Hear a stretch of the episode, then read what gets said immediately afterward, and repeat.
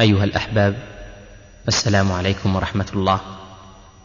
الحمد لله والصلاة والسلام على رسول الله، أما بعد، فتستمعون أيها الأحبة في هذه المجموعة شرح فضيلة شيخنا محمد بن صالح العثيمين وفقه الله لكتاب الجهاد من متن زاد المستقنع لشرف الدين أبي النجا موسى بن أحمد الحجاوي المقدسي،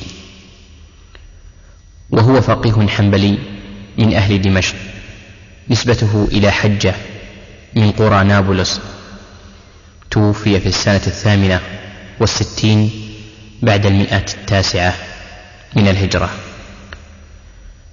وقد بدأ شيخنا بشرحه في الثامن والعشرين من جمادى الثانية عام أربعة عشر بعد الأربعمائة والألف من الهجرة، وانتهى شرحه له في الثالث والعشرين من شهر شوال من العام نفسه.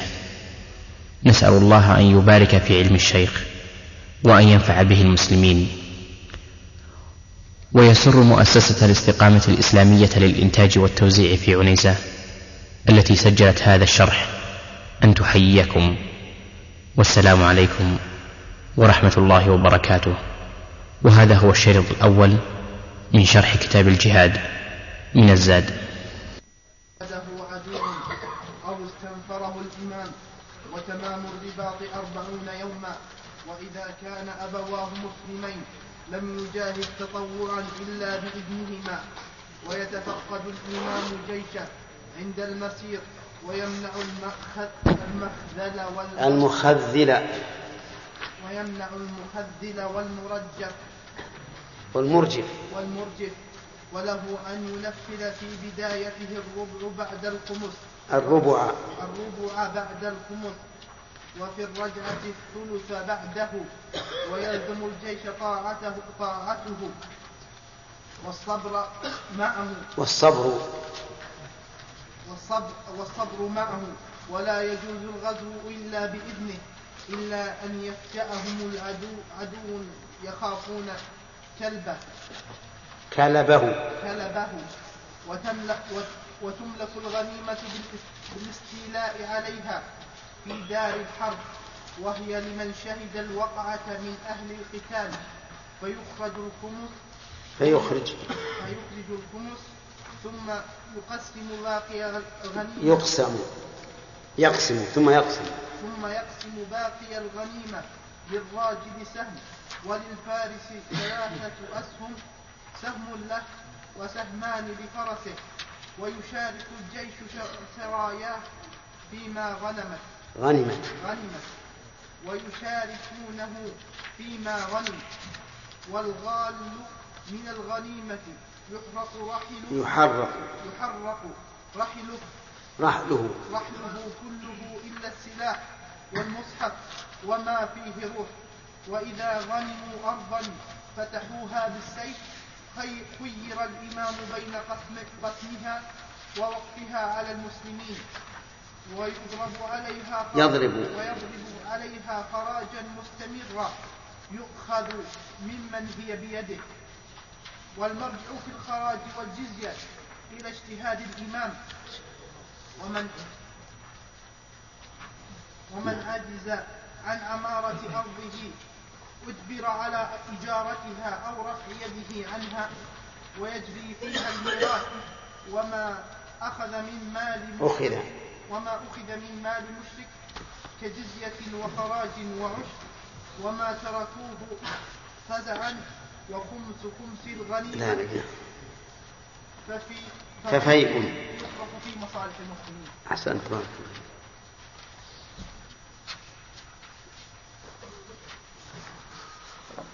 نزود بعد.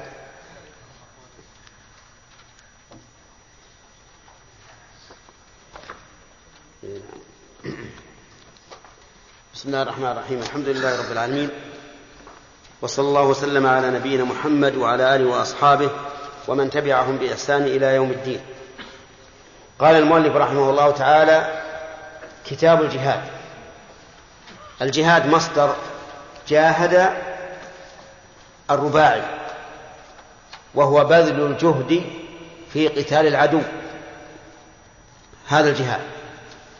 وينقسم الجهاد إلى ثلاثة أقسام: جهاد النفس، وجهاد المنافقين، وجهاد الكفار المبارزين المعاندين. أما الأول وهو جهاد النفس فهو إرغامها ومخالفتها في معصية الله، أي إرغامها على طاعة الله ومخالفتها في في الدعوة إلى معصية الله. وهذا الجهاد يكون شاقا على الإنسان مشقة شديدة، لا سيما إذا كان في بيئة فاسقة، فإن البيئة قد تعصف به حتى ينتهك حرمات الله وحتى يدعى وما أوجب الله عليه. وقد روي عن النبي صلى الله عليه وعلى آله وسلم أنه حينما رجع من غزوة تبوك قال: رجعنا من الجهاد الأكبر إلى الجهاد الأصغر، من الجهاد الأصغر إلى الجهاد الأكبر، يعني جهاد النفس. لكن هذا الحديث غير صحيح. أما النوع الثاني فهو جهاد المنافقين، وجهاد المنافقين يكون بالعلم لا بالسلاح، لأن المنافقين لا يقاتلون، فإن النبي صلى الله عليه وعلى آله وسلم استؤذن أن يقتل المنافقون الذين علم نفاقهم، فقال: لا لا يتحدث الناس أن محمدا يقتل أصحابه، وهم لهم جهاد. قال الله تعالى: يا أيها النبي جاهد الكفار والمنافقين، ولكن جهادهم بالعلم. ولهذا يجب علينا أن نتسلح بالعلم أمام المنافقين الذين يريدون الشبهات على دين الله ليصدوا عن سبيل الله. فإذا لم يكن لدى الإنسان علم فإنه ربما تكثر الشبهات والشهوات والبدع ولا يستطيع أحد أن يردعها. الثالث جهاد المبارزين المعاندين المحاربين، وهم الكفار الذين أعلنوا وصرحوا بالكفر، وهذا يكون بماذا؟ يكون بالسلاح. وقوله تعالى: وأعدوا لهم ما استطعتم من قوة، قد يقال إنه يشمل النوعين: جهاد المنافقين بالعلم وجهاد الكفار بالسلاح. ولكن قول الرسول عليه الصلاة والسلام: ألا إن القوة الرمي، يؤيد أن المراد بذلك السلاح المقاتلة. الجهاد يقول المؤلف فرض كفاية، وفرض الكفاية هو الذي إذا قام به من يكفي سقط عن الباقين وصار في حقهم سنة، وهذا حكمه. أما مرتبته في الإسلام فقد سماه النبي صلى الله عليه وعلى آله وسلم ذروة سنام الإسلام، ذروة سنامه. والسنام هو الشحم النابت فوق ظهر الجمل، وذروته أعلاه، وإنما جعله النبي عليه الصلاة والسلام ذروة سنام الإسلام لأنه يعلو به الإسلام ويرتفع به الإسلام، كما أن سنام البعير كان فوق مرتفعا، فهو له مرتبة وله حكم. حكمه ومرتبته أنه ذروة سنام الإسلام. وقوله هو فرض كفاية، لا بد له لا بد فيه من شرط، وهو الكفاية، أي بأن يكون عند الإنسان أو عند المسلمين قدرة يستطيعون بها القتال. فإن لم يكن لديهم قدرة فإن إقحام أنفسهم بالقتال إلقاء بأنفسهم إلى التهلكة. ولهذا لم يوجب الله سبحانه وتعالى على المسلمين القتال وهم في مكة، لأنهم عاجزون ضعفاء. فلما هاجروا إلى المدينة وكونوا الدولة الإسلامية وصار لهم شوكة أمروا بالقتال.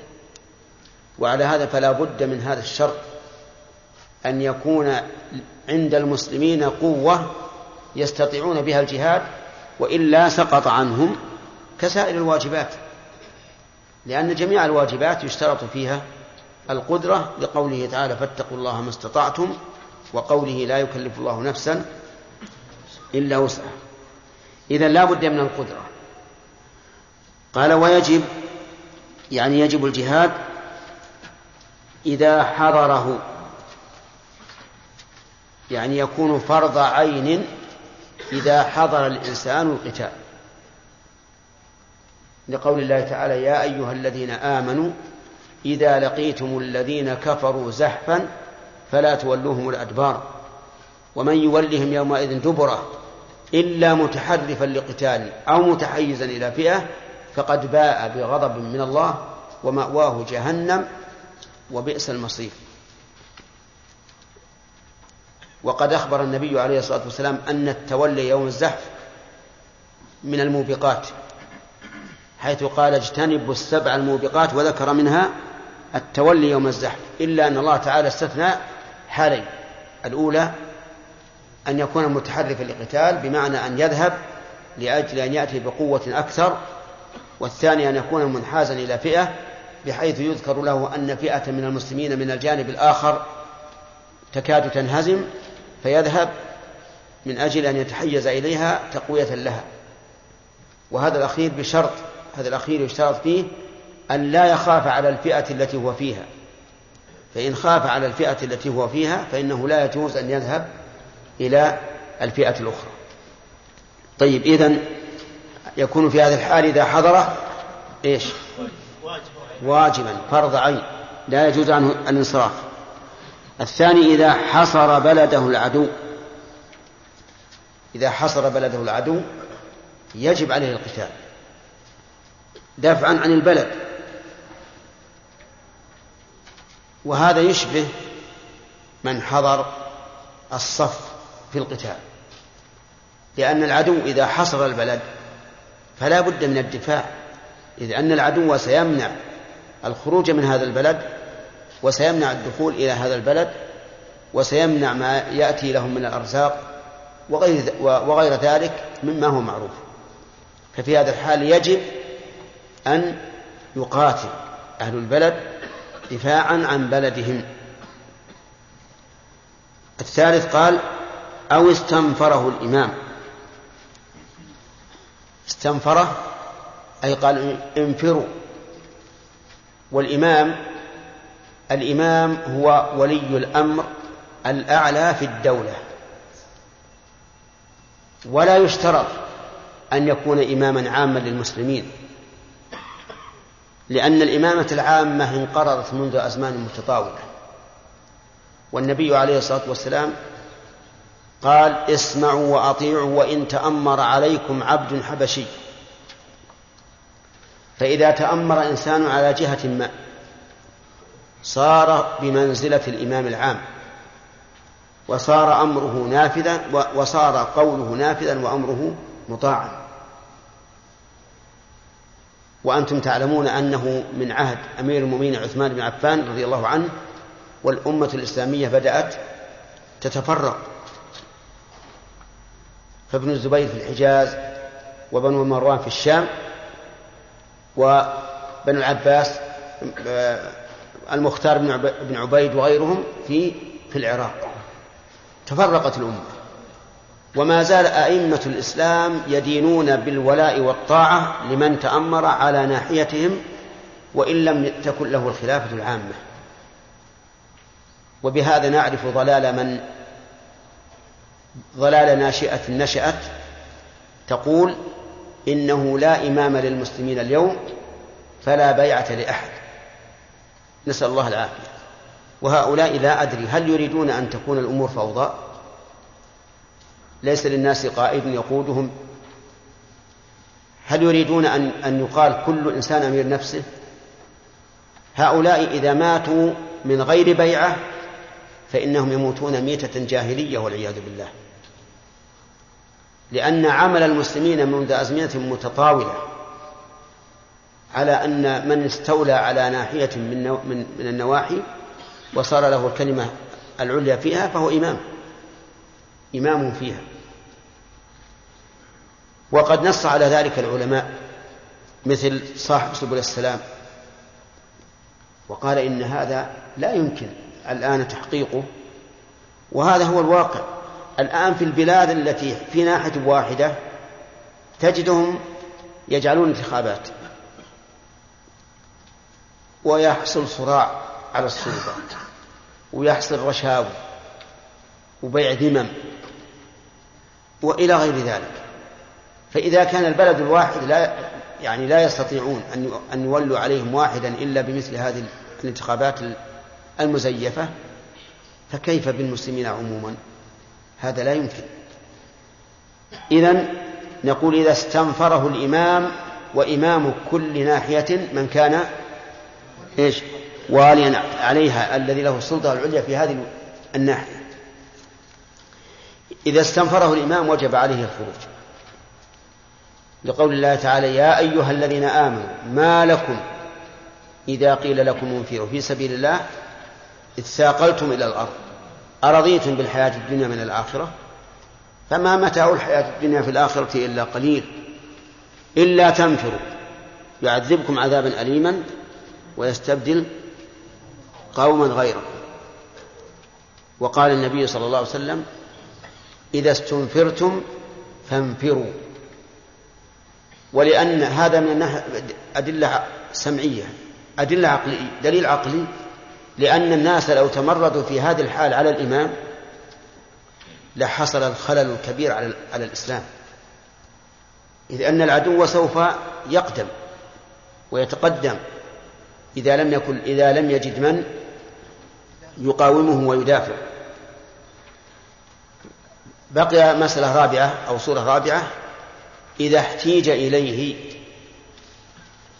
إذا احتيج إليه صار فرض عين عليه.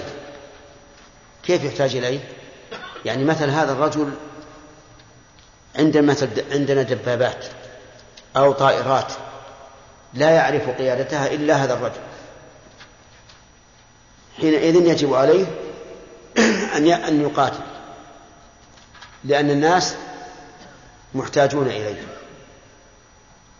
وهذا ربما نقول إن هذه الصورة الرابعة أو المسألة الرابعة تؤخذ من قولنا إنه فرض كفاية، لأنه إذا لم يقم به أحد واحتاج إلى هذا الرجل فهذا هو فرض كفاية، يكون فرض عين عليه.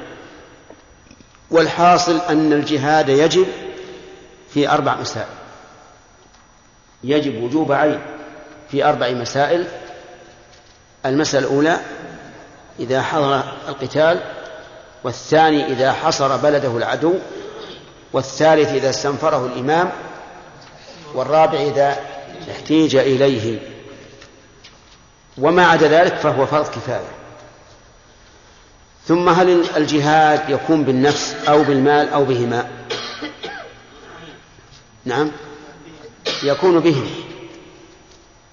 تارة يجب بالمال في حال من لا يقدر على البدن، من لا يقدر على الجهاد في بدنه، وتارة يجب على البدن في حال من لا مال, من لا مال له، وتارة يجب بالمال والبدن في حال القادر ماليا وبدنيا.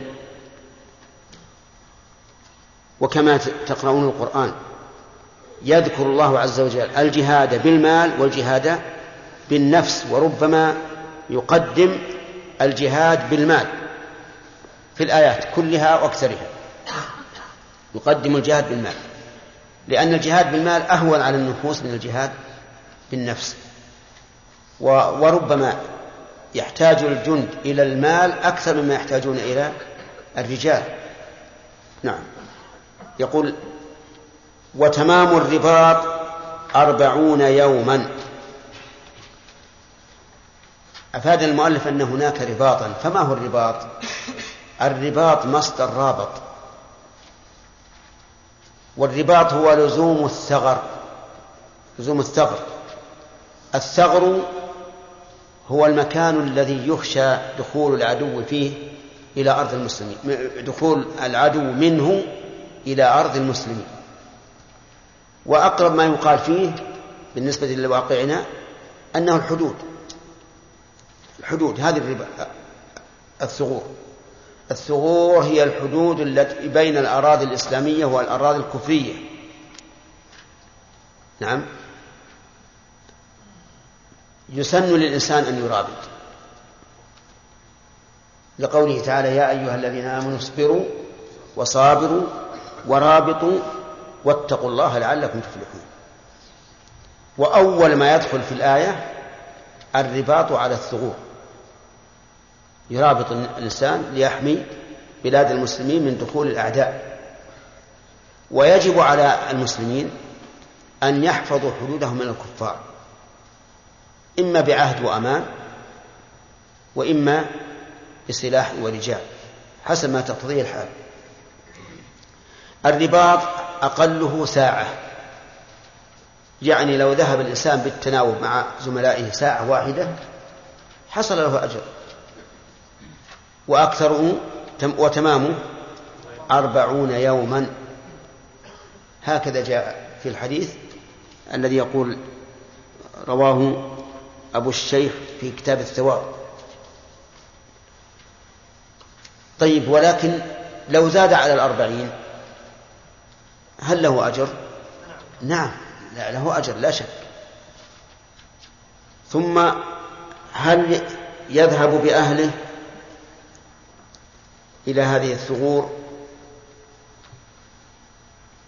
ليسكنوا معه، أو الأولى أن لا يذهب بهم خوفا عليهم؟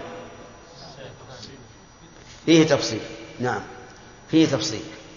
إذا كان الثغر الثغر مخوفا فلا ينبغي أن يذهب بأهله،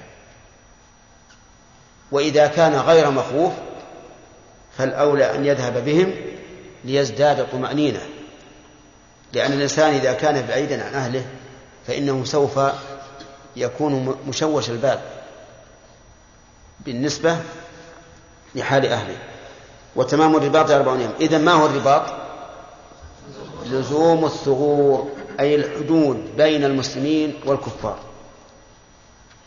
وإذا كان أبواه مسلمين لم يجاهد تطوعا إلا بإذنهما. إذا كان أبواه أي أبواء الشخص، يعني أمه وأباه. وأطلق عليهم عليهما الأبوان من باب التغليب، كما يقال القمران للشمس والقمر، ويقال العمران لأبي بكر وعمر رضي الله عنهم. فإذا كان الإنسان له أبوان مسلم مسلمان وأراد الجهاد تطوعا فإنه لا بد من إذنهما، فإن أذنا له وإلا حرم عليه الجهاد.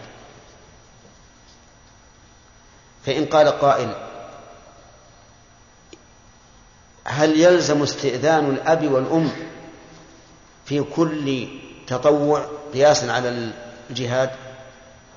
بمعنى إذا أراد أن يقوم الليل يشترط إذن الأبوين، إذا أراد أن يصلي الراتبة يستأذن الأبوين، إذا أراد أن يطلب العلم يستأذن الأبوين. نقول لا، لا يشترط. والفرق أن الجهاد فيه خطر على النفس، وسوف تتعلق أنفس الأبو أنفس الأبوين بولدهما الذاهب إلى الجهاد، وسوف يحصل لهما قلق، بخلاف ما إذا سافر لطلب علم في بلد آمنة، أو إذا تطوع في بلده بشيء من التطوع، فإن ذلك لا ضرر على الأبوين فيه، وفيه له منفعة.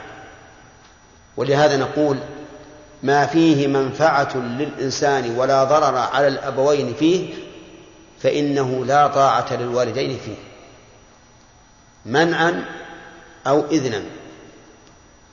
لماذا؟ لأنه ليس فيه ضرر وفيه مصلحة. وأي والد يمنع والده من شيء فيه مصلحة وليس على الوالد فيه ضرر فإنه مخطئ فيه وقاطع للرحم لأن الذي ينبغي للأب أن يشجع أولاده من بنين أو بنات على فعل كل خير.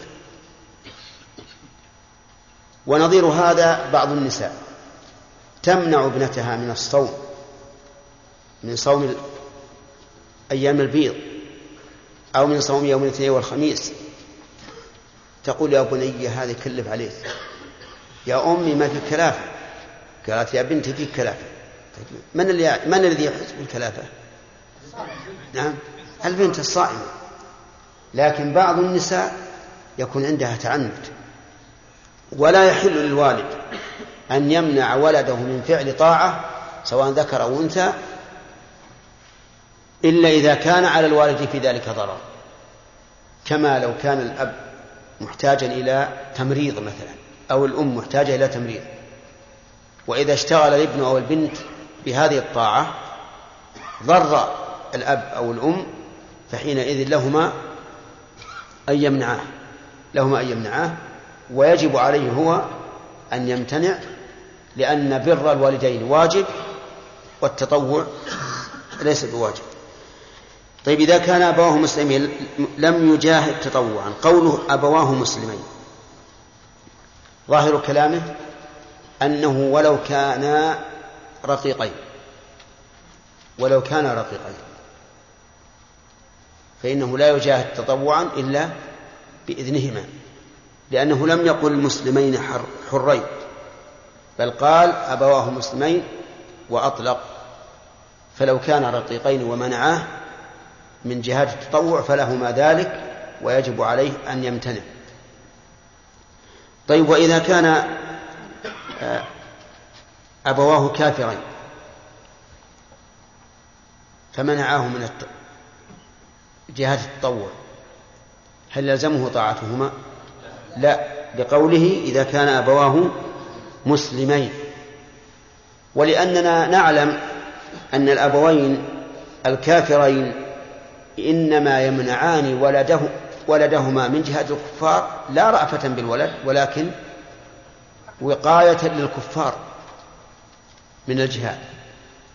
طيب إذا كان الأبوان فاسقين يكرهان الجهاد ويكرهان الملتزمين ويكرهان أن تعلو كلمة الحق، لكنهما مسلمين مسلمان، هل تشترط هل يشترط إذنهما في جهة التطوع؟ لأن بعض الناس في أيام الذهاب إلى جهاد أفغانستان يمنع ولده من الذهاب لا خوفا عليه، يقول اذهب لما شئت، اذهب لأمريكا لفرنسا لندن اللي تبي، لكن للجهاد لا تروح. ونعلم أنه ليس, أنه ليس ذلك من أجل الخوف عليه، ولكن من أجل كراهة الجهاد. فهل في هذه الحال نقول لا يجاهد تطوعا إلا بإذنهما؟ ظاهر كلام المؤلف نعم ظاهر كلام المؤلف نعم ونيته إلى الله، لكن في النفس من هذا شيء، إذا علمنا أنه منعه ليس شفقة عليه لكن كراهة لما يقوم به من جهاد الكفار ومساعدة المسلمين فهذا في طاعته نظر. يقول ويتفقد، بدأ المؤلف الآن بما يلزم بذكر ما يلزم الإمام والجيش. قال يتفقد جيشه عند المسير، يتفقد الإمام جيشه عند المسير.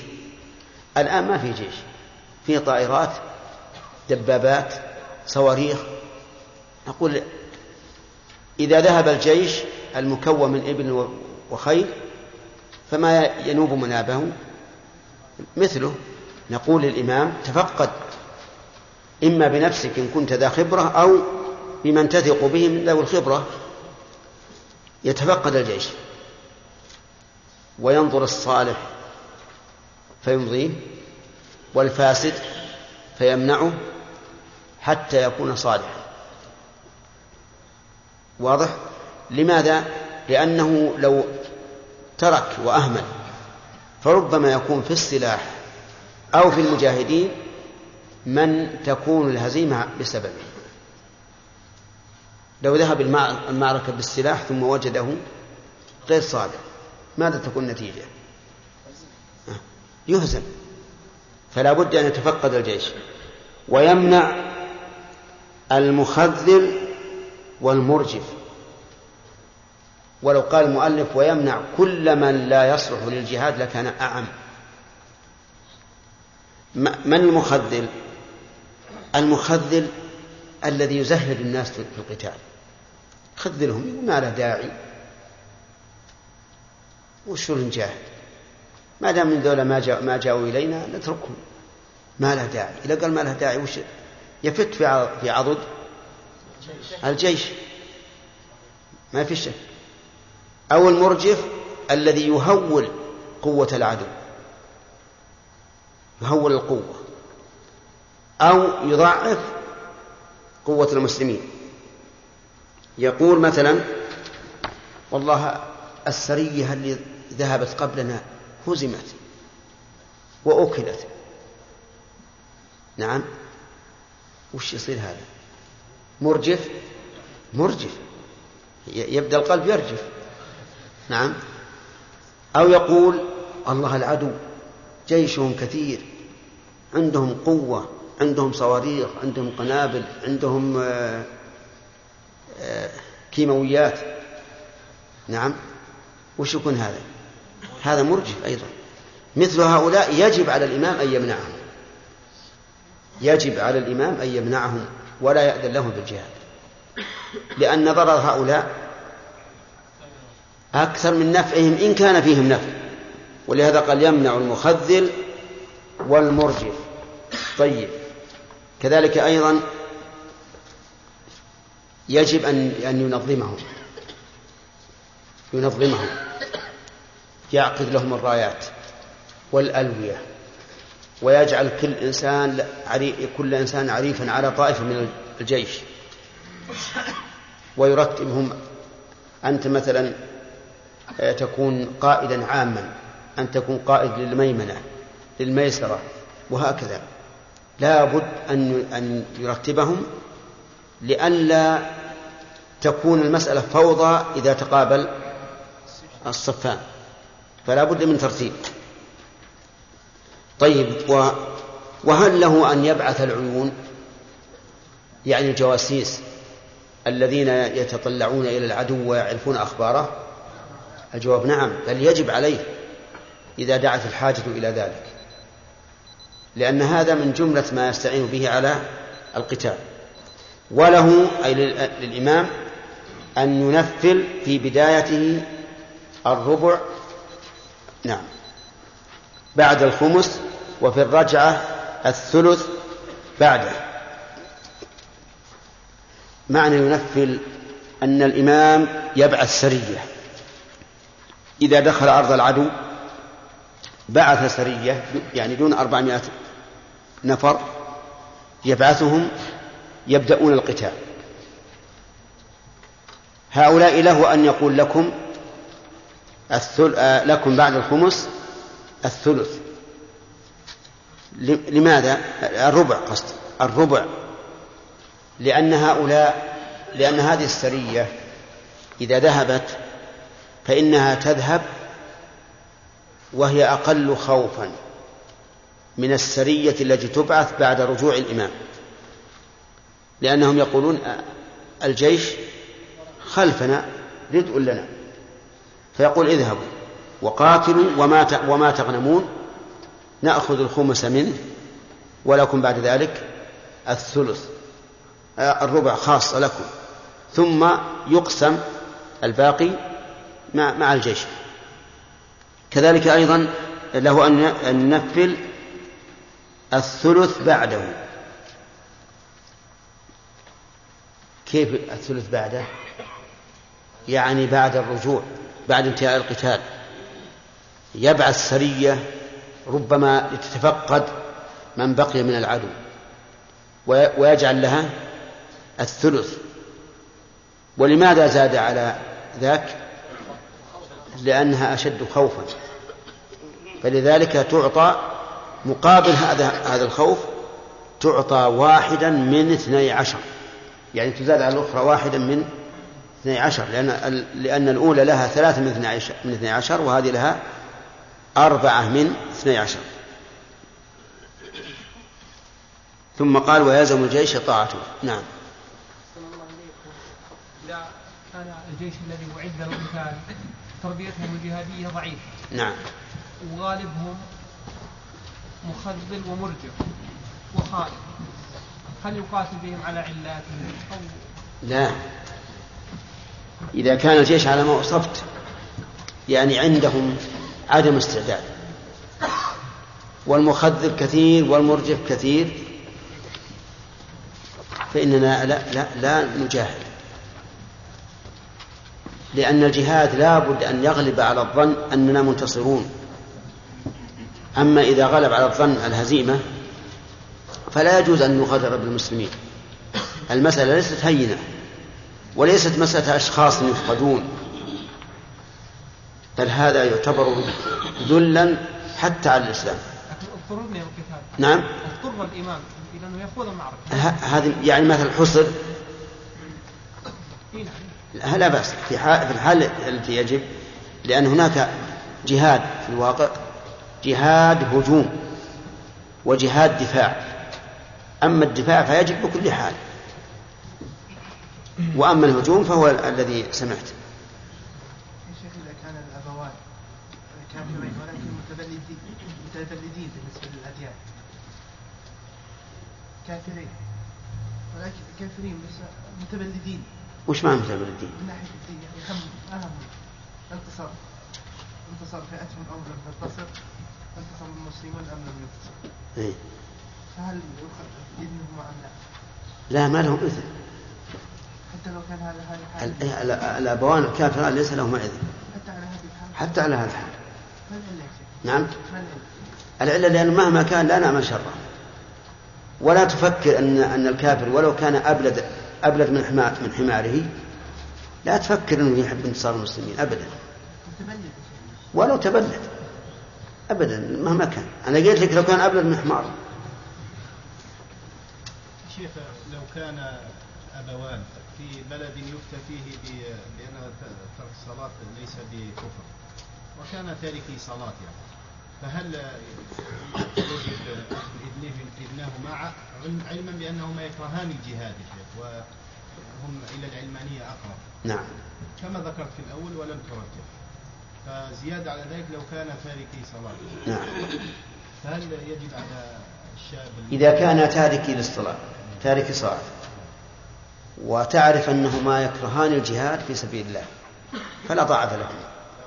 أي نعم، لأن هذا يقوي هذا، حتى وإن كان في بلد لا يحكم علماؤه بكفر تارك الصلاة، فإنه أدنى ما يقال أنه فسقه. والفسق يا شيخ ترجح أن كلامه؟ لا، أنا أنا أنا الفسقة في هذه المسألة فقط. والأولى؟ لا، ما نرجح، أقول الأمر إلى الله. نعم، ينظر. إذا هو الأصل أن الحدود التي بين بلاد الإسلام ما هي حدود بين عدو وعدو، لأن لأن المسلمين بعضهم أولياء بعض، خصوصا المؤمنين منهم، ولا عاد المسلم اللي, اللي مسلماني كما يقولون، هذا الله أعلم بحاله، ما اسمه مرابطة. لكن يجب الدفاع عن النفس، حتى لو صار عليك إنسان غير مسلم يجب الدفاع عن نفسك. إذا كان يترتب على التحق الجيش بعض المفاسد مثل أن يؤمر بحرب الكافر، حرب الكافر، وإذا والجيش في أمس الحاجة إلى حدود مثلا في مجال من المجالات، فهل يحلق عن الممتنع؟ ما تقولون؟ يقول رجل الجيش في أمس الحاجة إليه، ولكنهم لن يمكنوه إلا إذا حلق لحيته كذا.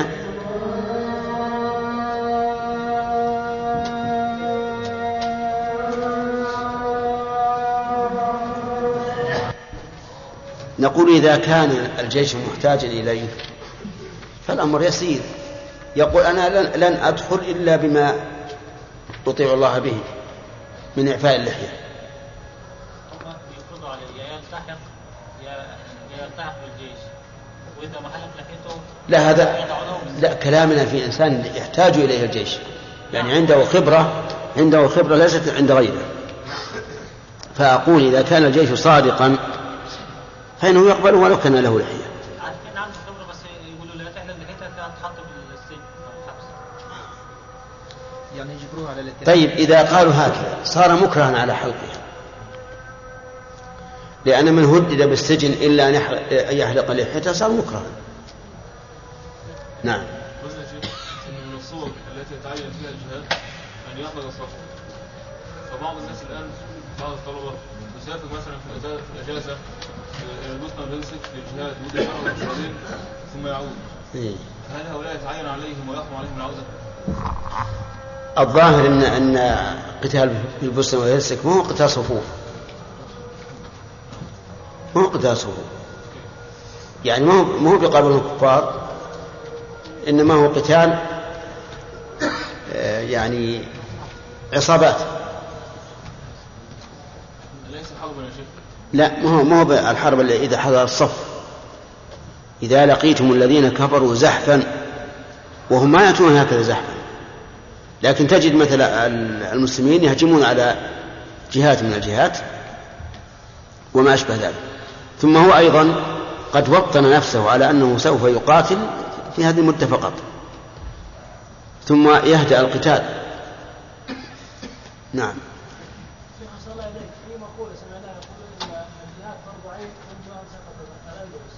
منذ ايش؟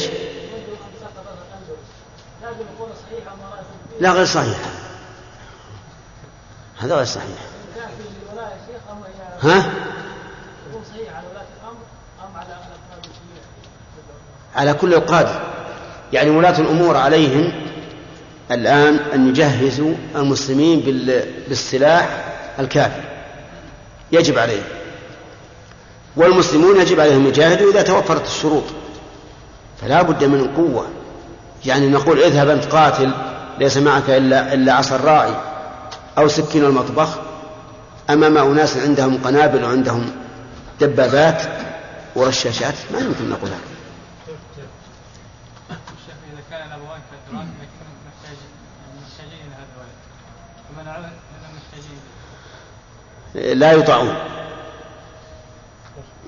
يعني يقول إذا كان أبوه كافرين لكنهما محتاجان إليه فمنعاه للحاجة إليه لا كراهة للقتال، نقول لا يطاع. بارك الله فيكم.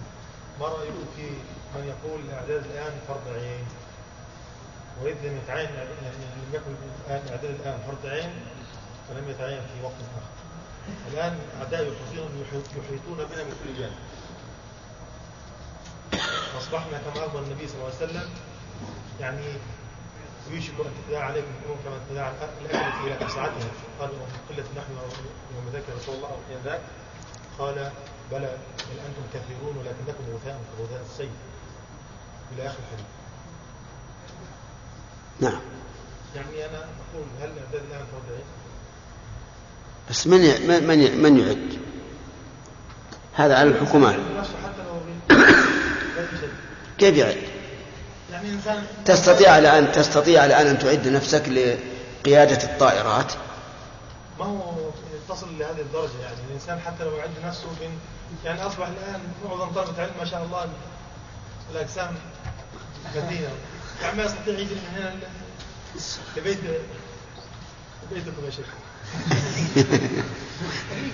صحيح، ترى هذا هذا حق، يعني الآن الترف مع الأسف شمل الناس إلا ما إن شاء الله. الآن لو, لو, لو نختبر أنفسنا، هل منكم أحد يستطيع أن يأخذ البندقية ويصيد بها صيدا؟ نعم قليل، نعم قليل، هو موجود لكن قليل، وهذا مما يحتاج إليه. ولهذا نسأل الله سبحانه وتعالى أن الله يهدي ولاة الأمور، يجعلون فرضا على كل شاب أن يتعلم.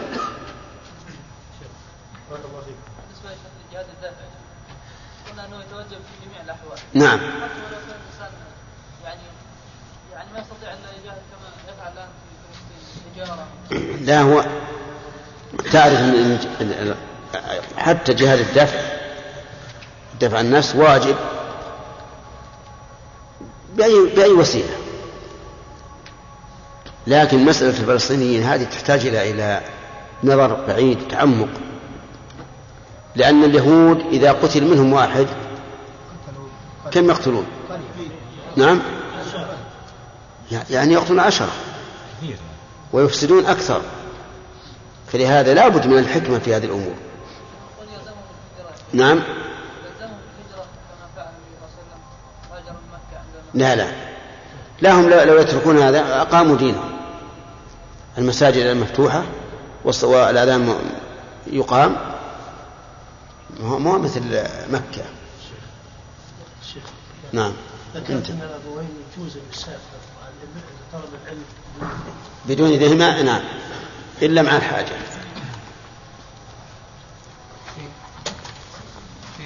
نعم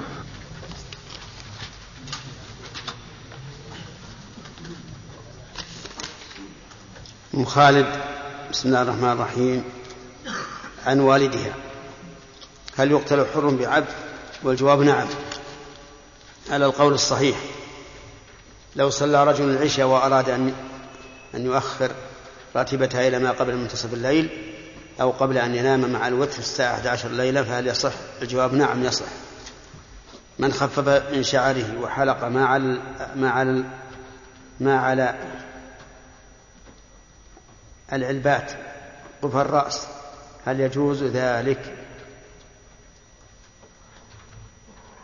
العلبات ليست من الرأس فلا تدخل في القزع.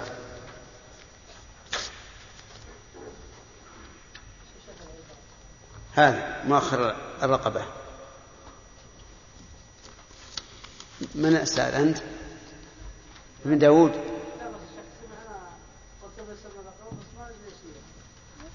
ما تعرف العلبات؟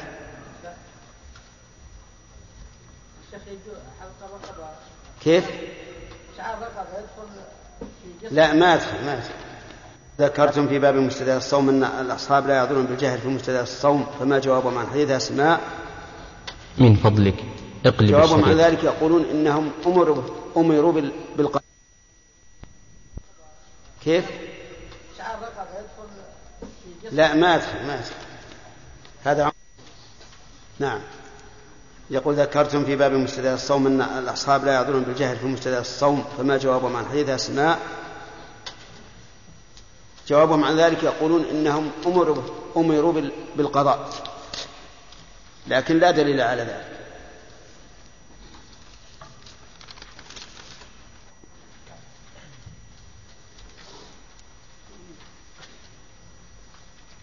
يسأل جابر سليمان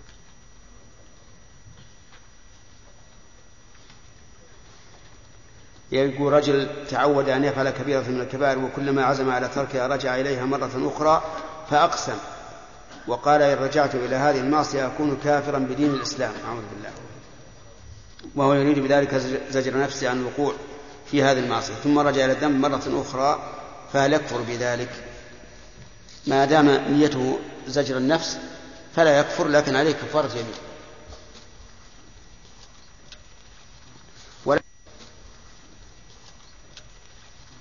ولا يتعود لهذا. هل من أين؟ طيب بارك الله فيك. من يسمعنا؟ علي.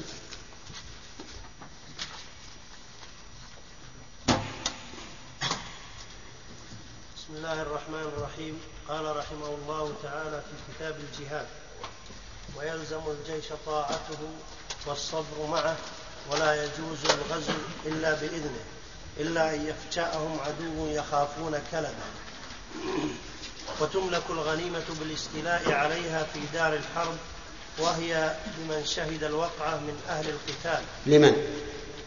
وهي لمن شهد. وهي لمن شهد الوقعة من أهل القتال، فيخرج فيخرج فيخرج الخمس ثم يقسم باقي الغنيمة. ثم يقسم. ثم يقسم باقي الغنيمة, الغنيمة للراجل للراجل سهم وللفارس ثلاثة أسهم ثلاثة وللفارس ثلاثة أسهم سهم له وسهمان لفرسه ويشارك الجيش سراياه فيما غنم ويشاركونه فيما غنم والغال من الغنيمة يحرق رحله كله إلا السلاح والمصحف وما فيه روح. بسم الله الرحمن الرحيم. الحمد لله رب العالمين وصلى الله وسلم على نبينا محمد وعلى آله وأصحابه أجمعين. عرف الجهاد.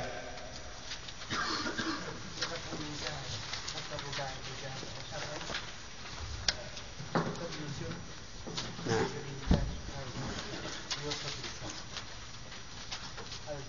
بذل الجهد في قتال في قتال الأعداء. طيب، هل الجهاد أو متى يكون الجهاد في سبيل الله عبد الله؟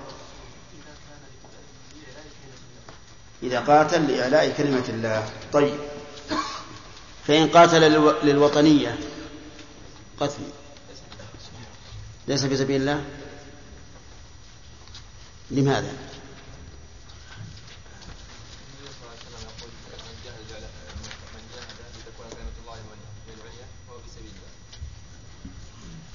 وهذا قاتل وطنية. طيب، لو قال أنا وطني وطن الإسلام فأقاتل عنه لأحمل حوزة الإسلام في هذا الوطن، فهو في سبيل الله. طيب، المكتوب عليه من القفاء جملة اعتراضية. طيب، حكم الجهاد من داود. الأصل فرض كفاية. فرض كفاية. وما معنى فرض كفاية؟ إذا قام يعني إذا قام من بعض سقط عن الباقون. نعم. ومتى يكون واجبا؟ يكون واجبا في أربع حالات. نعم. الحالة الأولى. الحال الأولى. الحال الأولى. نعم. إذا هذه فائدة نعطيكها. الحال مذكرة لفظا مؤنثة معنى. فهمت؟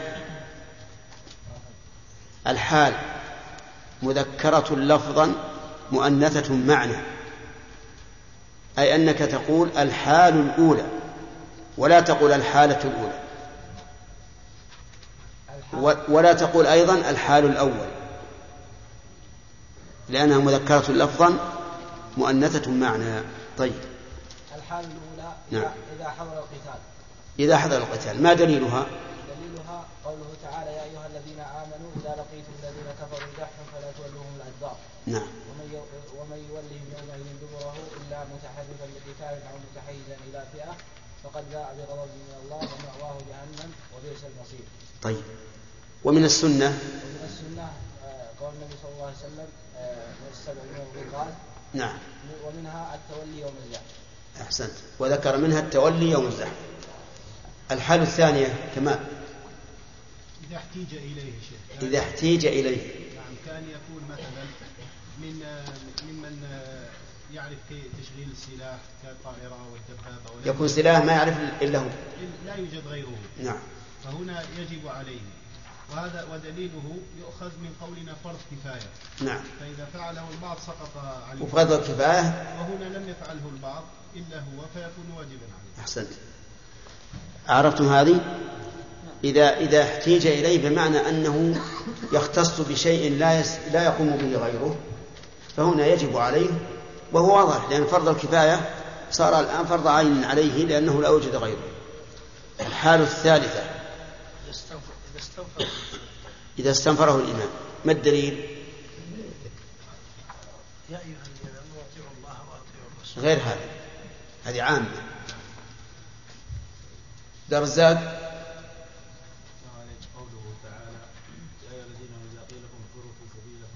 خطأ، مو هكذا الآية. نعم. آدم.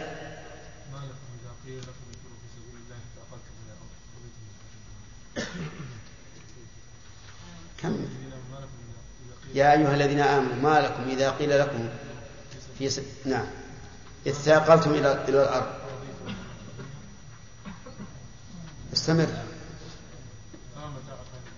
لا خلوا يكملهم. أرضيتم بالحياة الدنيا من الآخر. طيب الحالة الرابعة. الحالة الرابعة إذا حصر دهم العدو بلده. إذا نعم إذا حصل العدو بلده. الدليل من قوله من قوله فرض فرض كفاية، لأنه لأنه إذا حصره العدو فإنه يكون بمثابة من كان في الصف. نعم. إذا كان في الصف يلزمه. ولوجوب الدفاع عن عن النفس. طيب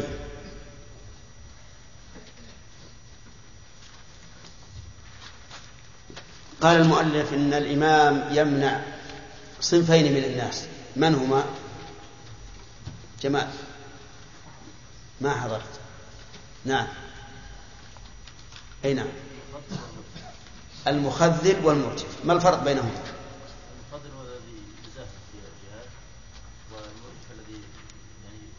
يزهد في الجهاد وما له داعي، في من, من أو في من يقوم مقامنا وما أشبه ذلك. والمرجف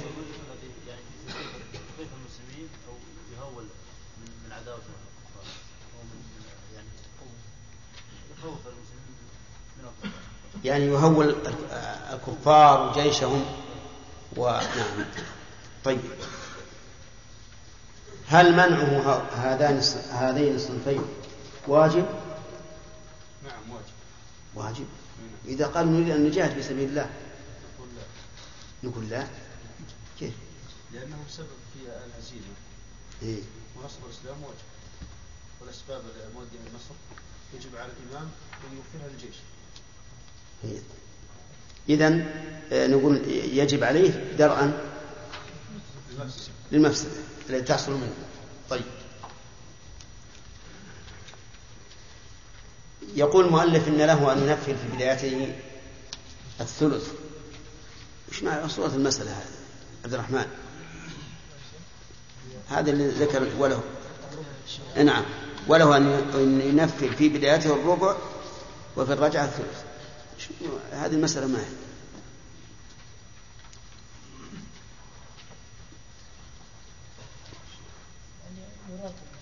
ها؟ لا ينفذ السلامة. إذا بعث سرية قبل الجيش فإنه ينفذهم الربع قبل بدء القتال فيعطيهم الربع. نعم. والثانية فبعد ذهاب الجيش تعود سرية لموقع المعركة. نعم. ينفذهم الثلث بعد. لماذا؟ ما الفرق بين الأولى والثانية؟ الثانية أكثر خوفا من الأولى. الثانية أكثر خوفا وخطرا من الأولى. طيب وهل هذا التنفيذ واجب يا محجوب؟ هل هذا التنفيذ واجب أو سنة أو جائز؟ كونه ينفذ الربع في البداية والثلث في الرجعة هل هو واجب عليه أو سنة أو مباح؟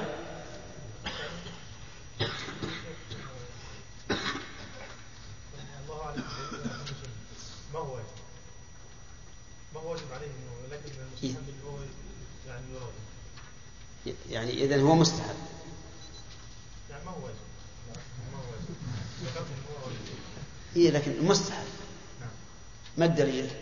الدليل الترغيب فقط. ترغيب. توافقون على هذا؟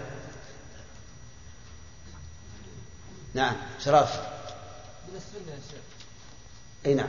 حديث حبيب مسلمة أن النبي قال شهدت النبي صلى الله عليه وسلم نفذ الربع في البدء والثلث في الرجعة. ولحديث ابن عمر أيضا. ولأنه من الترغيب في هذا الأمر. إذن قول المؤلف وله أن ينفذ، لماذا عبر باللام الدالة على الإباحة؟ لأن ظاهر الأمر أن يكون فيه زيادة بعض الجيش عن الآخر، وهذا يكون في إجحاف. نعم يعني إذن الإباحة هنا في مقابلة المنع. فلا ينفي أن تكون سنة أو واجبة أحيانا. ربما يجب عليه أن يكفر إذا رأى أن السرية لن ترجع إلا بإعطاء شيء زائد، أو لم تتقدم إلا بإعطاء شيء زائد، ورأى من المصلحة إرسال, إرسال السرية، فإنه يكون واجبا. طيب، يقول المؤلف وهو بدأ درس الليلة إن شاء الله، يقول: ويلزم الجيش طاعته والصبر معه. طاعته أي طاعة أميره الذي هو نائب عن الإمام، وهو ما يسمى في عرفنا الآن القائد أو الضابط أو حسب ما يعرف. يلزم الجيش طاعته فيما أمر، ودليل ذلك قوله, صلى الله قوله تبارك وتعالى: يا أيها الذين آمنوا أطيعوا الله وأطيعوا الرسول وأولي الأمر منكم. ولكن هذه الطاعة يشترط لوجوب طاعته فيها أن أن لا يخالف أمر الله ورسوله، فإن خالف أمر الله ورسوله فلا طاعة لمخلوق في معصية الخالق. ويدل لهذا أولا الآية الكريمة: يا أيها الذين آمنوا أطيعوا الله وأطيعوا الرسول وأولي الأمر منكم. انتبه كيف الدلالة. أطيعوا الله هذا فعل، وأطيعوا الرسول فعل أيضا، فأعاد الفعل بالنسبة لطاعة الرسول، لأن طاعته مستقلة يجب أن يطاع بكل حال، ولا يمكن أن يأمر النبي صلى الله عليه وعلى آله وسلم بما يخالف أمر الله أبدا، هذا شيء مستحيل، بل أمره من أمر الله. أما الثالث قال: وأولي الأمر منكم، ولم يقل, ولم يقل أطيعوا، لأن طاعة أولي الأمر تابعة لطاعة الله ورسوله، ولهذا لو أمر ولي الأمر بمخالفة أمر الله ورسوله قلنا لا سمع ولا طاعة. وظاهر كلام المؤلف أنه تجب طاعته ولو كان فاسقا، وهو كذلك، فيجب طاعة ولي الأمر ولو كان من أفسق عباد الله، وذلك لعموم الأدلة الدالة على وجوب طاعة ولاة الأمور والصبر عليهم، وإن رأينا منهم ما نكره. لو رأينا منهم ما نكره في أديانهم، لو رأينا منهم ما نكره في عدلهم، لو رأينا منهم ما نكره في استئثارهم، فإننا نسمع ونطيع، فنؤدي الحق الذي أوجب الله علينا، ونسأل الله الحق الذي لنا. هكذا أمر النبي صلى الله عليه وعلى آله وسلم، وهكذا جرى عليه سلف هذه الأمة. فإن أمر بمعصية فإنه لا طاعة له، لأنه هو نفسه عبد لله مأمور لله، فكيف يأمرنا بما يخالف أمر الله؟ نقول ربنا وربك الله، ولا طاعة لك في معصية الله أبدا. ويدل لهذا قصة السرية الذين بعثهم الرسول صلى الله عليه وسلم وأمر عليهم رجلا، وأمرهم أن يطيعوا هذا الرجل، أن يطيعوا أميرهم، وفي يوم من الأيام أغضبوه فأمرهم أن يجمعوا حطبا،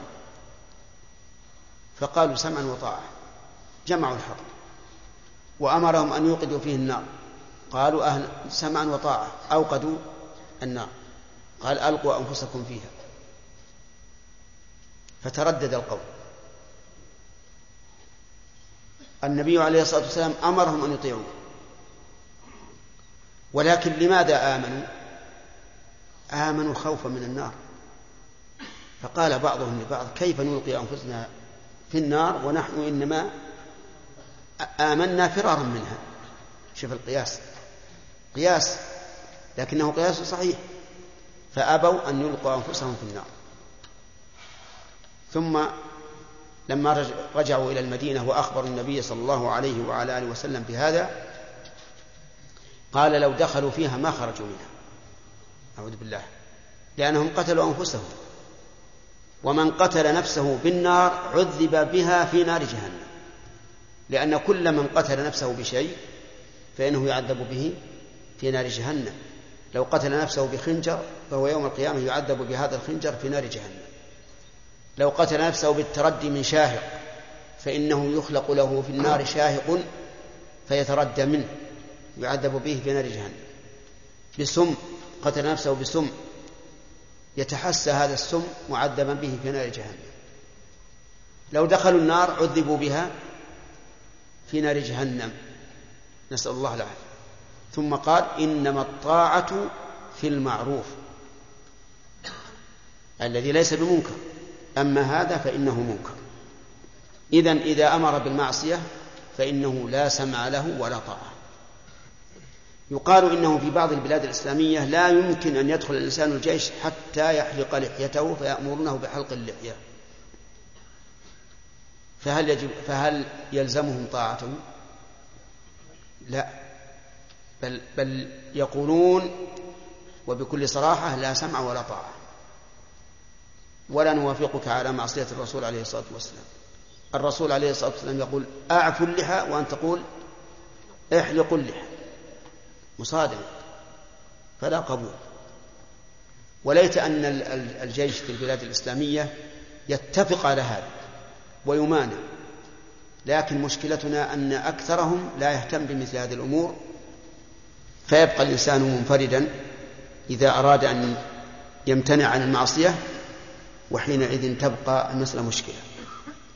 لكن لو أن الجيش كله قال نحن لا نطيعك في معصية الله وصمموا على هذا، لم يستطع الضابط ولا من فوق الضابط أن أن يجبرهم على ذلك. لكن مشكلتنا التخاذل وعدم الاهتمام بمثل هذه الأمور، والناس يتهاونون في هذه المعصية ولا يهتمون بعظمة من عصوا، ولا يرون أن الإصرار على على الصغيرة يكون كبيرة، ولا يرون أيضا أن المعاصي سبب للفشل والهزيمة، لأن العزة لمن؟ لله ولرسوله وللمؤمنين. وانتبه، قال وللمؤمنين ولم يقل وللمسلمين، لأن الإيمان أخص من الإسلام، فكل مؤمن مسلم ولا كل مسلم مؤمنا. قالت الأعراب آمنا، قل لم تؤمنوا ولكن قولوا أسلمنا ولما يدخل الإيمان في قلوبكم. فإذن بلانا من, من أنفسنا. لو أن الجيش قال لا نقبل، نحن وأنت عبيد لله، والرسول الذي أمرنا باتباعه يقول أعفوا اللحى وأن تقول احلقوا، كيف هذا؟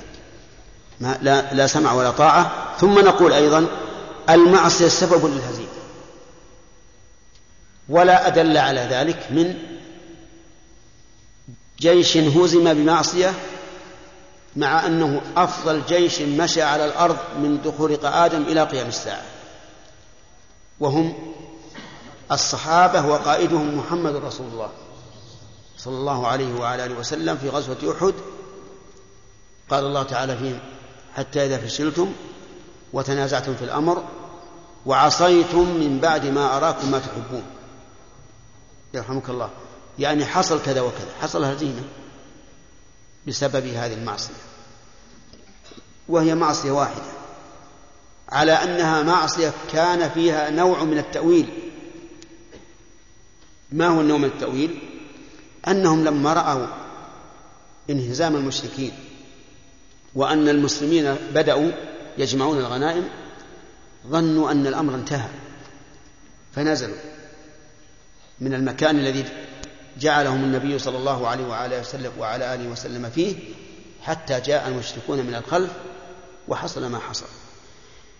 طيب، إذن يلزم الجيش طاعته بشرط ألا يأمر بمعصية الله، فإن أمر بمعصية الله فلا سمع له ولا طاعة. طيب، إذا قلنا لا سمع له ولا طاعة، هل المعنى لا سمع له ولا طاعة مطلقا أو في هذه المعصية التي أمر بها؟ الثاني، نعم الثاني هو المراد، يعني في هذه المعصية التي أمر بها لا نطيعه، أما في الأمور الأخرى التي لا تخالف الشرع فنطيعه. قال والصبر معه، يلزم الصبر معه، وألا نتخاذل وننصرف، لأن في هذا كسرا لقلوب المسلمين وإعزازا لقلوب الكافرين، فالواجب أن نصبر. وهذا غير ما إذا تقابل الصفان، أما إذا تقابل الصفان فهو واجب بكل حال، لأنه لأن الانصراف محرم من كبائر الذنوب التولي يوم الزحف، لكن هذا نصبر معه حتى وإن لم يتقابل الصفان، ونتداول الرأي فيما بيننا حسب ما تقتضيه الحال. قال: إلا ولا يجوز الغزو إلا بإذنه، إلا أن يفجأهم عدو يخافون كلبه. نعم. يقول: ولا يجوز الغزو إلا بإذنه. غزو من؟ غزو الجيش، إلا بإذن الإمام مهما كان الأمر، لأن المخاطب بمثل هذه الأمور بالغزو والجهاد هم ولاة الأمور، وليس أفراد, وليس أفراد الناس.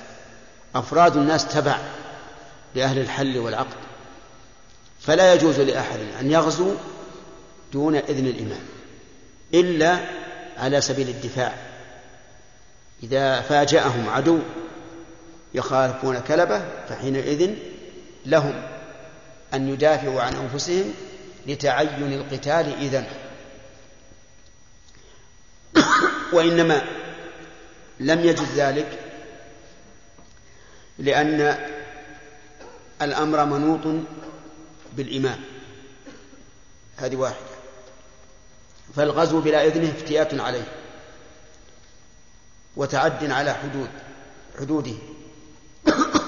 ولأنه لو جاز للناس أن يغزون أن أو أن يغزوا بدون إذن الإمام لأصبحت المسألة فوضى، كل من شاء ركب فرسه وغزا. ولأنه لو مكن الناس من ذلك لكنا لا نعلم ما في القلوب، قد يتجهز قطعة من الناس على أنهم يريدون العدو وهم يريدون الخروج على الإمام أو يريدون البغي على طائفة من الناس، كما قال تعالى: وإن طائفتان من المؤمنين اقتتلوا فأصلحوا بينهما.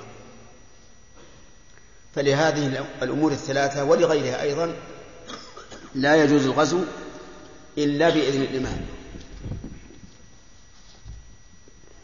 يقول المؤلف: إلا أن يفجأهم عدو يخافون كلبه. لو سكننا اللام يصلح؟ لماذا؟ نقولش الكلب اللي يخاف منه. نعم، لكن مرات كلبه ضبطها بالشرح، يقول عندي بفتح اللام أي شره وأذاه. ثم انتقل المؤلف رحمه الله إلى مسألة الغنيمة. وإذا رأيتم أن نقرأ ما في الشرح لأن فيه فوائد كثيرة أهملها الماتن رحمه الله. افتح الحرف. يقول المؤلف في الشرح: ويجوز تبييت الكفار ويجوز تبييت الكفار يعني مباغتهم, مباغتهم بالليل.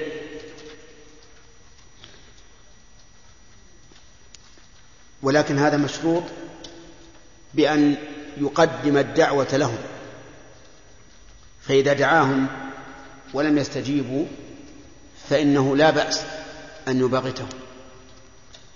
ويدعوهم إلى أمور ثلاثة: الأمر الأول الإسلام،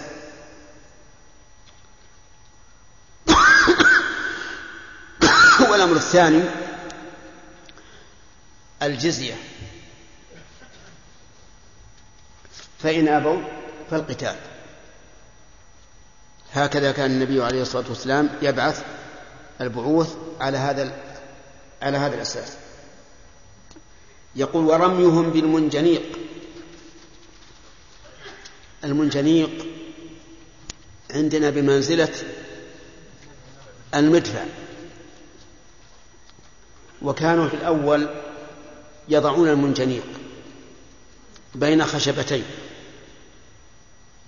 وعليهما خشبة معترضة وفيها حبال قوية، ثم يجعل الحجر على كبر الرأس أو نحوه في شيء مقبب في هذا السلك، ثم يأتي الرجال الأقوياء ويومون به ثم يطلقونه.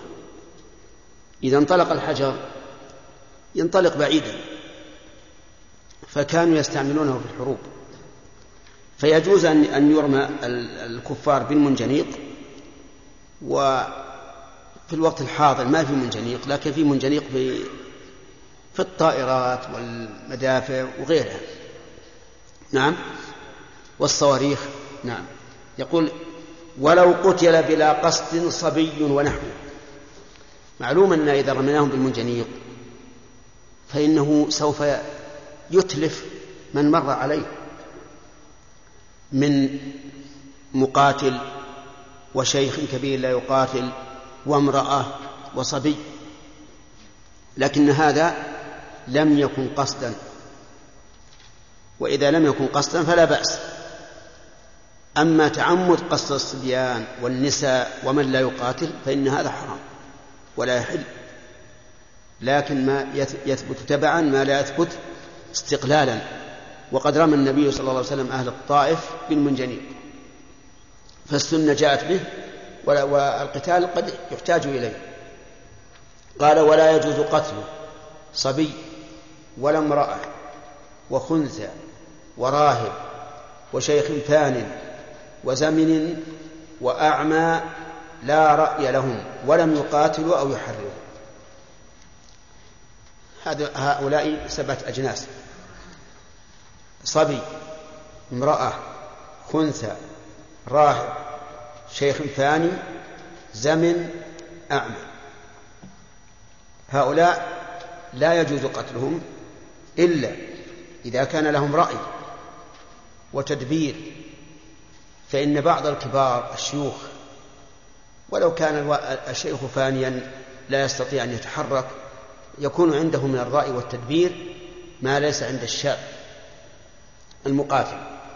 الشرط الثاني لم يقاتلوا، فإن قاتلوا كما لو اشترك النساء في القتال فإنهن يقتل. والثالث أو يحرضوا، فإن حرضوا على القتال. حرضوا من؟ حرضوا رجال المقاتلين على القتال وصاروا يغرونهم: افعلوا، اضربوا كذا، اذهب مع, مع هذا إلى آخره، فإنهم يقتلون لأن لهم تأثيرا في القتال.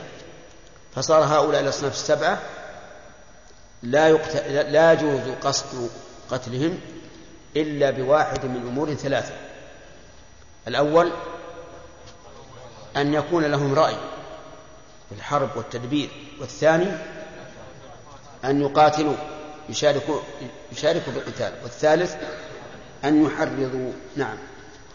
قال ويكونون أرقاء بسبي. يكونون أي هؤلاء السبعة أرقاء بسبي، البل السببية، أي بمجرد السبي، يعني بمجرد أخذهم يكونون أرقاء. ولا يخير فيهم الإمام. الإمام لا يخير فيه، يكونون أرقاء في الحال. وإذا كانوا أرقاء صاروا تبع الغنيمة لأنهم صاروا مماليك، فإذا كانوا مماليك صاروا كجملة المال الآخر يضافون إلى الغنيمة. وأما إذا سبي البالغ المقاتل فإن الإمام يخير فيه بين أمور ثلاثة: إما القتل، وإما أخذ الفداء، وإما الاسترقاء، وإما المن بدون شيء. والفداء قد يكون بمال أو منفعة أو أسير مسلم. معلوم هذا ولا لا؟ يعني مثلا لو أننا أسرنا أحد المقاتلين نأتي به للإمام، الإمام إن شاء قتله، هذه واحد، وإن شاء من عليه مجانا اذهب اذهب إلى أهلك، وإن شاء استرقه يعني جعله رقيقا، وإن شاء طلب الفدية منه إما مال إما مالا وإما منفعة وإما بأسير مسلم. وهذه التخييرات الأربع هل هي حسب اختيار الإمام أو حسب المصلحة؟ حسب المصلحة، لأن القاعدة الشرعية أن كل من يتصرف لغيره، انتبهوا للقاعدة هذه مفيدة، أن كل من يتصرف لغيره إذا خير بين شيئين فإن تخييره للمصلحة وليس للتشهي. أما من لا يتصرف لغيره فإذا خير بين شيئين فهو للتشهي، إن شاء هكذا وإن شاء هكذا. ولهذا نقول في كفارة اليمين يخير بين إطعام وكسوة وعتق رقبة، ينظر للمصلحة ولا يفعل ما شاء؟ يفعل ما شاء، لأن هذا التخيير للإرفاق بالمكلف فيختار ما يشاء. قال المؤلف رحمه الله تعالى و... وتملك الباقي ما هو منه. وتملك الغنيمة بالاستيلاء عليها في دار الحرب. تملك الغنيمة بالاستيلاء عليها في دار الحرب، يعني أنه إذا قاتل المسلمون أعداءهم وهزم الأعداء واستولى المسلمون على المال، فإن المال يكون ملكا للمسلمين ولو كانوا في دار الحرب. ايش معنى في دار الحرب؟ اي في ديار الكفار.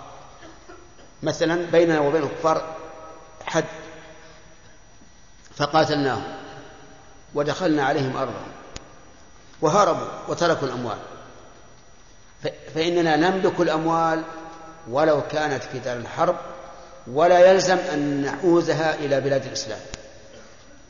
هذا معنى قول المؤلف في دار الحرب، يعني لا يشترط أن نحوزها إلى ديار الإسلام، بل مجرد, بل مجرد الاستيلاء تكون ملكا لنا. طيب، وإذا كانت ملكا فهل يجوز أن تقسم هناك؟ الجواب نعم، يجوز أن تقسم هناك، لأن ما, ما, ما دامت ملكت فلا حرج من قسمتها، ويعطى كل إنسان ما يناله منها وينصرف به يمينا وشمالا. لكن إن خيف هنا من شر إن خيف من شر فللإمام أن يقول لا نقسمها إلا في بلاد الإسلام. قال وهي أي الغنيمة لمن شهد الوقعة من أهل القتال. نعم، هي لمن شهد الوقعة من أهل القتال، وهم الرجال الذين يقاتلون، فمن شهد منهم فإنه يقسم له. وأما من جاء بعد انتهاء الحرب فإنه لا شيء له منها، وكذلك من انصرف قبل بدء الحرب فإنه ليس له منها شيء، وإنما هي لمن حضر الوقعة من أهل القتال. استدل المؤلف بالشرح لقول عمر رضي الله عنه الغنيمة لمن شهد الوقعة. الغنيمة لمن شهد الوقعة، وأما من لم يشهدها فإنه لا حظ له فيها. نعم نعم ها آه، احسنت. أنا يفوتني بعض الكلمات لأني أحسب الناس مثلي. الزمن الذي لا يستطيع الحركة يعني الأشل. نعم نعم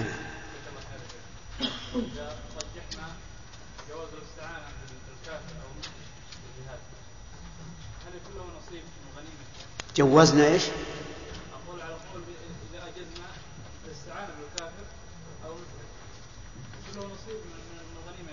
لا ما يكون ليس له نصيب لكنه يعطى حسب راي الامام.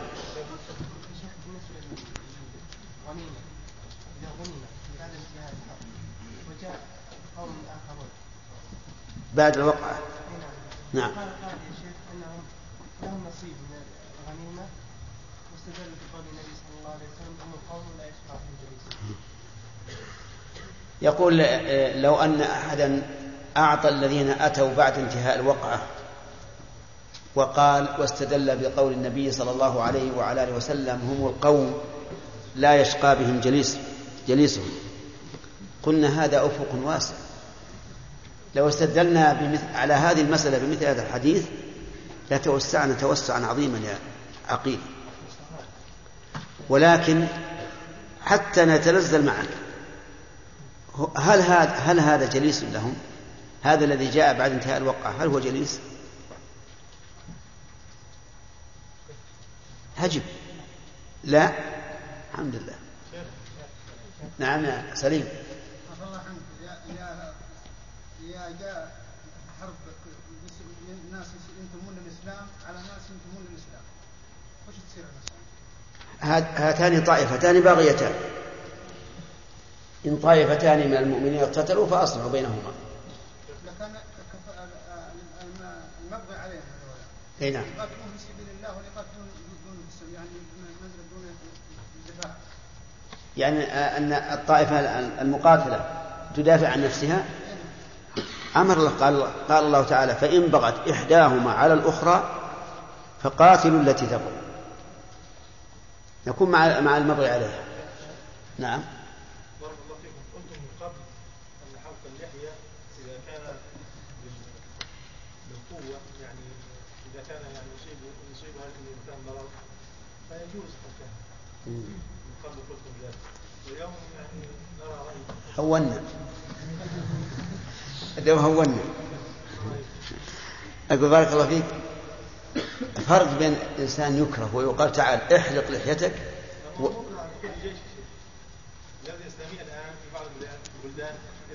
استمع استمع فرق بين أن يقال لشخص يا فلان احلق لحيتك وإلا قتلناك أو عذبناك أو حبسناك وبين إنسان يقال له بالجيش يقول احلق لحيتك وإلا فصلناك. كيف ما يتمنى الناس اللي يشوفوها يعني الانسان يتمنى ان يكون فيها فصل يخرج. طيب بعض الناس يدفعوا فلوس ويخرجوا. لا يقول اذن انا ما احلق اللحيه ما احلق اللحيه لسه احسن حينئذ صار الاكراه. طيب يعني يحلق اي بس فرق بين انه قال احلق لحيتك واذا قال لا تركوه او يقول احلق ولا حبسناك اذا قال هكذا صار صار مكره. كيف؟ إذا كان يترك الصلاة يقول اترك الصلاة؟ نعم يقول اترك الصلاة؟ ما يوجد. لا يا شيخ لا. هذا حلم هذا. لا لا, لا, لا مو أحيانا. لا لا يا شيخ. يا شيخ بعضهم يقع على فرض. أنا إن شاء الله أنقل على على على شيء قد تكونوا ما أدري. غير صحيح. أحيانا يأتي الصلاة وقت الصلاة يقول إيه؟ يصلي إيه؟ يقول ذف مكانك أنت يعني يعني يعني أوامر متحسب الأوامر. يعني هو يريد أن يحرج جماعة الصلاة يقول لا بعدين الصلاة هذه بعد نخلص ويكون داخل العصر. هذا يجوز, يجوز الجمع يجوز بهذه الحالة. نعم يجوز لأنه يشق عليه يعني يجمع يجمع. نعم داود يا شيخ هذه المسألة وقعت في وهي وهي اللي وقعت ما هي؟ أقول ألا سأقول لنا بعض الأخوة يهدوا مع ناس قوات بعض البلاد اللي فيها الجهاد فيرون الجهاد المجاهد الذي أن سبي النساء من الجهاد. خلنا بعد خلنا الوصية والفضيلة والبعث المقبول. نعم يا عبد الرحمن. الشيخ يرون المجاهدون هؤلاء أن قد سقي النساء من الوحشية، فيقول الأمير لا لا لا نسقي النساء. ويعني بعض المجاهدين يحتاج إلى يعني يحتاج إلى النساء، يخشى على مسجده مثلا، هل يجوز له أن يأخذ بعض النساء ويستمتع بها بدون إذن الأمير؟ لا ما لا يجوز. الشيخ هذا يعني حرم شيء أحله الله سبحانه وتعالى. لقد يكون هذه يرى أن أن ما هو حرم أحله الله، لكن لم يجب لم يجبه الله عز وجل. الشيخ طاعة يعني تحريم ما أحله الله سبحانه وتعالى جعل. لا ما هو هذا تحريم، ما قال إنه حرام، قال نرى أن من المصلحة ألا ألا نسبي النساء. يستخدم بها ما يدري عنها. كيف؟ يعني لا يدري القائد ولا يدري الجيش. أقول يأخذ يعني. لا هذا هذا لا يجوز، هذا هذا غلول. ثم هذه المرأة اللي, اللي أخذ ليس له حق في أن يصطفيها لنفسه، هي مشتركة بين كل الحاضرين، فيكون معناه جامع فرج لا يحل له. حتى لو فرض أنه جاز، هل يمكن لأحد أن أن أن يستمتع بامرأة قبل أن تكون من سهمه؟ ما يجوز، لكن إذا كان ما يقصر لا يجوز. نعم.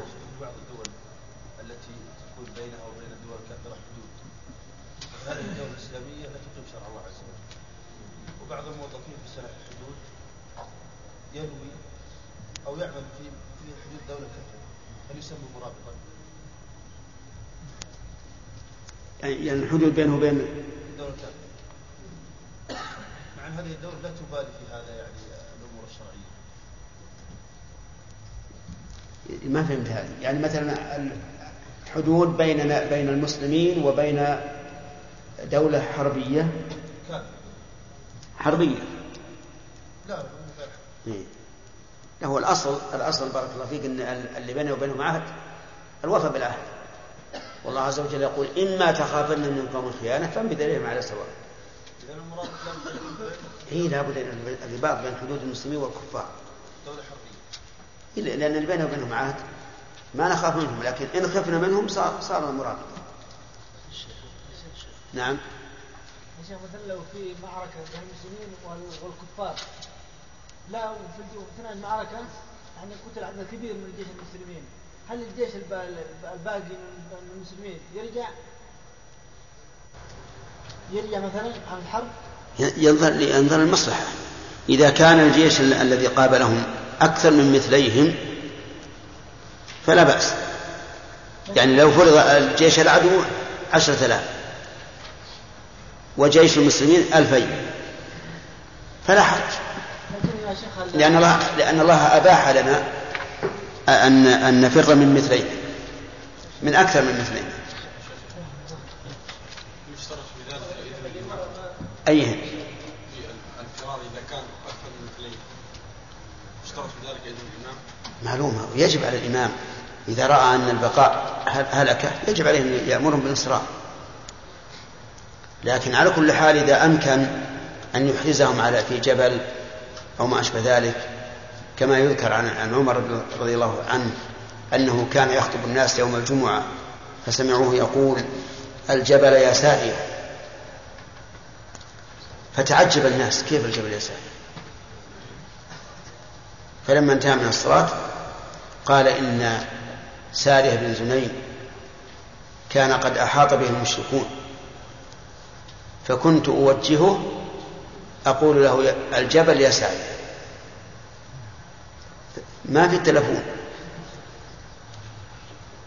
أو في جمع. أيها الإخوة، في ختام هذه المادة نسأل الله أن نلقاكم في لقاءات متجددة مع تحيات مؤسسة الاستقامة الإسلامية للإنتاج والتوزيع في عنيزة.